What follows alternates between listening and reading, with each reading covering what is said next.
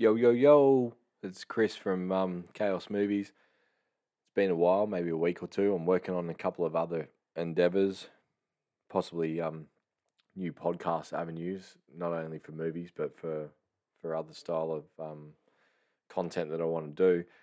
But uh, I'm back. Just thought I'd do a quick one. It's not going to be long.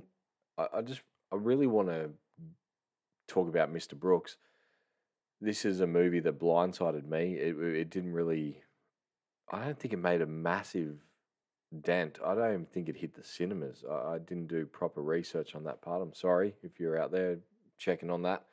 It's an R-rated movie. Didn't go too crazy, but um, it came out in 07, uh, directed by Bruce A. Evans, and he also was the writer or co-writer with another guy that wasn't massive. Um, Bruce was a director, writer, producer of certain movies like uh, Starman and uh, Stand By Me, um, which I don't, I guess I don't know how this world works because if you're a director of a movie like Mr. Brooks, but you also were a director of Starman and Stand By Me, you really looked into the storylines of all those movies. It just makes no sense. But I don't give a shit because, man, he did something good in this movie. Standard standard storyline, but you've got to give props to the actors or actor in this movie.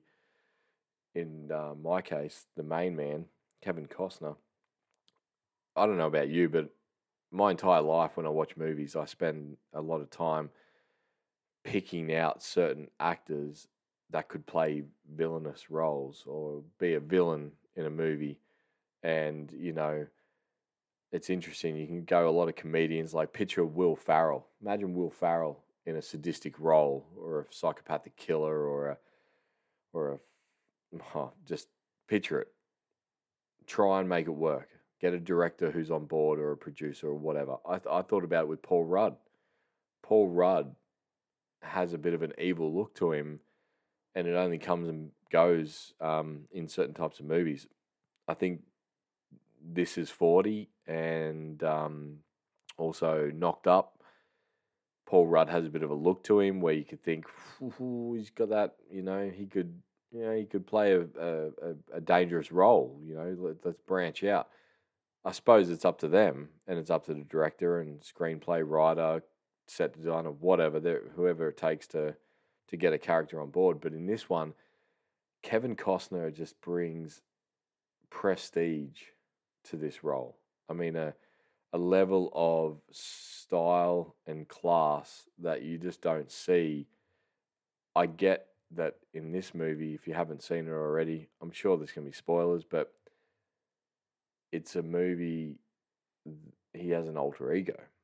And in alter ego movies, I suppose you get to be bad and good, right? You get to be that big guy, small guy, fat guy, skinny guy, whatever. It's it's an alter ego, and everyone thinks Jekyll and Hyde type stuff. And um, in this one, Mr. Brooks, um, as Mr. Brooks, is a uh, successful businessman, wife, kid, you know, big house, mansion, money, hobbies on the side, uh, all that kind of stuff, and uh, millionaire, I guess you could say, or and businesses businessman of the year in the in the storyline as an American, but he's got that alter ego, and his name is called Marshall, and it's played by an actor who's just been around for decades, even before my time, um, William Hurt, and he's been in movies. I'm pretty sure he was in a movie called Dune, which is the the the the series, um, the Spice Run, Spice Trade series in the desert, Distance Galaxy. I think they've done a couple of remakes over the decades, and they're about to do another one, 2021, I think it is. So William Hurt plays that character Marshall as he's as uh, Mr. Brooks's alter ego, and Kevin Costner is a he's a fucking serial killer, a badass serial killer, and it's just it's a weird concept, right? Because everyone loves Kevin Costner. The dude's a beast. We've grown up with him, Dancing with the Wolves, um, Waterworld, Postman, uh, field of dreams build it, they will come kind of shit. You know, he is vast and I love his acting. He doesn't have to do much. When you look at him, you know it's Kevin Costner. You don't see him as Mr. Brooks, but you know he's Kevin Costner. Like I've talked in my previous podcast, when an actor gets so involved in a in a character that they become that character, and you don't really see the see the person behind it. But in this one, you know it's Kevin Costner the whole time. All he has to do is take off his glasses. It's just little hints, little little anecdotes that he does throughout the movie that you're just thinking, yeah, I believe it. This guy is fucking psychopathic, and um, or a psychopath, sorry. And so you watch it, and you root for him. You know, you think, oh, poor guy, he's dealing with it. He goes to A and A, A and A meetings or AA meetings to to curb his drinking habit, inverted commas. Uh, but it's not. It's for obviously his his serial killer stuff. But the whole time William Hurt, for our benefit, for the audience audience's benefit, William Hurt's in the foreground or next to him or beside him or in the car or whatever, talking to him as his subconscious or as his dude on the shoulder or his split personality. So for our benefit, we get to see the actual actor playing out the role in his head. So in the movie, he doesn't exist, obviously. And, you know, there's this constant argument of how Mr. Brooks is like, you know, he's the serial killer. He's thumbprint killer. So he's his kills are erotic, sexual, um, kills between couples. He likes to watch them for a while and feel their, you know, it's he, he's a sexual sadist, I guess you could say. And then once he kills them, which is meticulous in nature, he he cleans up, he, he does lots of things. You'll find out how. Um, and he poses the bodies, takes photos, and then obviously leaves a blood thumbprint somewhere on the wall or the light fitting or whatever. He's looked after or chased by a, like a crazy ass detective, and that's played by Demi Moore. Demi Moore plays a, you know, she's quite rich. You find out throughout the movie that she's quite rich, so her motivation for catching them is not necessarily based on money because cops don't get paid or detectives don't get paid that much, but it's just how it gets set up, you know. Mr. Brooks is meticulous, right? But because he's fighting the urge to kill people so much, and Will, William Hurt wants him, or Marshall wants him to keep killing because they enjoy it, and they do, they do enjoy it, and you're part of you is going to enjoy it too. It's a great movie that way. Gets you in the mood, right? And you feel sorry for him because he's fighting the urge. And you know, if you, you're a drinker or a smoker, you know the urges to get back on it or, or or quit, whatever. So in this case, they fight so hard that he makes mistakes, or he makes his one particular mistake, which is caught on camera by someone close by, and that character is um, played by Dane Cook, uh, comedian of the fucking century. He's a funny dude. I don't think he's done stand up for a little while, but I know he still gets referenced in a lot of the Rogan podcasts and um, and whatnot. And I've seen him in a few other movies like Waiting and um, Employee of the Month with Jessica Simpson. No, funny shit. But anyway, in this one, he's edgy as fuck, right? Because he's a you know he, he's caught these guys on camera, but he's just curious to see what that side of life is, and uh, of course, that's how the storyline unfolds. Serial killer doesn't want to be a serial killer, but he is compelled to keep doing it, and his lust for the act is real, so he must keep doing it. Detective has been chasing him for so long, but the leads went cold because he's been trying to help himself. But he makes mistake, and then Dane Cook happens to see the act, take photos of it, and therefore holding the psychopathic Mr. Brooks at ransom. And it's not for money or for any other thing, but this fucking idiot wants to have a crack at it. He wants to be there on the next kill. He wants to be involved. I mean, fuck. Does history not tell you? Mobs, cartels, anything. You want to get involved with these guys because you think you've got leverage that only goes so far. Every movie we've watched, every time this happens, doesn't even matter if you get what you want. In the end of the day, you're gonna get fucking killed, right? I mean, so I wouldn't even bother. I'd be like, holy shit, I just witnessed a murder. It was fucking hot as fuck. I took some photos. That's it. I wouldn't go to the dude's place of business who you've done your research on and find out the dude's a millionaire and has obviously done a really good job at keeping his alter ego secret. But you rock up there and you you threaten him and then you blackmail him just so you can get a piece of the action. I mean, Jesus. I would never do that.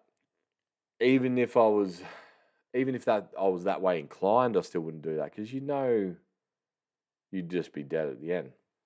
So that's that's where the story goes on.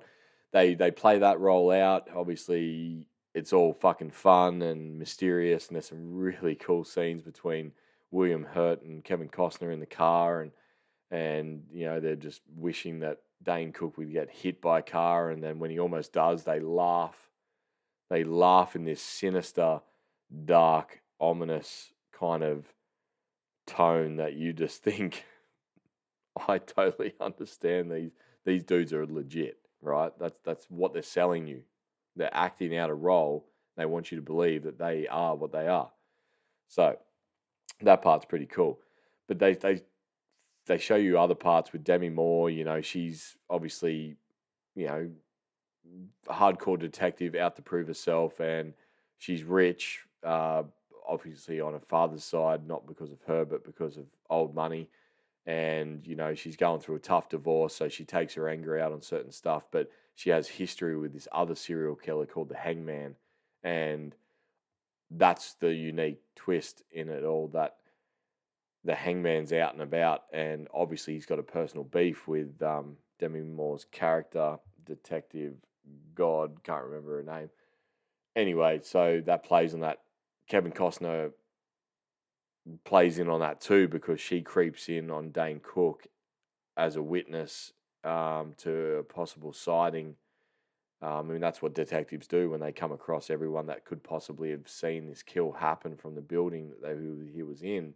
When she meets him, he's sketchy as fuck. So she's like, "This guy's a bit sus. So I'm gonna, I'm gonna keep on him."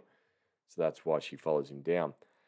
Kevin Costner probably notices that throughout the movie. You'll probably see that, and then that's when he starts utilizing the fact that the hangman is after her too. So he plays them off together and ultimately leading her to the capture of or the kill of Hangman and his accomplices, trying to redeem himself, I suppose, even though she really wants the thumbprint killer. I mean, it's like the career bust that you, um, you know, the the the ultimate arrest that a detective would want, and that's it. So she, so the the thumbprint killer, um, aka Mr. Brooks, aka Kevin Costner, obviously wants to help her out, even though he's murderous as fuck, and so he does so. But there is one thing I don't want to bring into this conversation, and because it's a it's a huge spoiler, but I thought this was the really mo- the most important part of it through the movie, and you can see it because the let's just say Kevin Costner's daughter um, is in this movie, and she's got a she's got a lot of a lot of stuff to add, a lot of value to add to this film.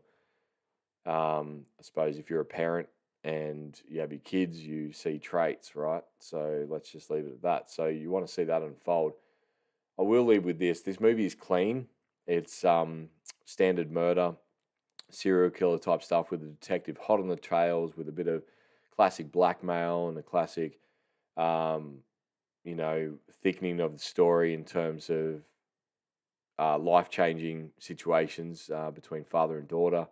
And yeah, I, I want you I want you to give it a crack. I watch this movie once or twice every six months just to enjoy Kevin Costner playing the other side of the the acting world. You know, normally he he does his thing. You know, his drama, rom coms, whatever it is. But this is serial killer 101, and Kevin Costner nails it. So have a crack. I'd love to know what you think about the ending. Uh, it tripped me the fuck out. Um, it's got a good bit of soundtrack going on to it, so you know it's it's touching. So as I said earlier, guys, um, I haven't been on for a while. I keep this one short because I've got other stuff to do. But as always, appreciate you listening, and um, you know I'll do something new just after Christmas for Chaos Movies. Catch you later, peeps.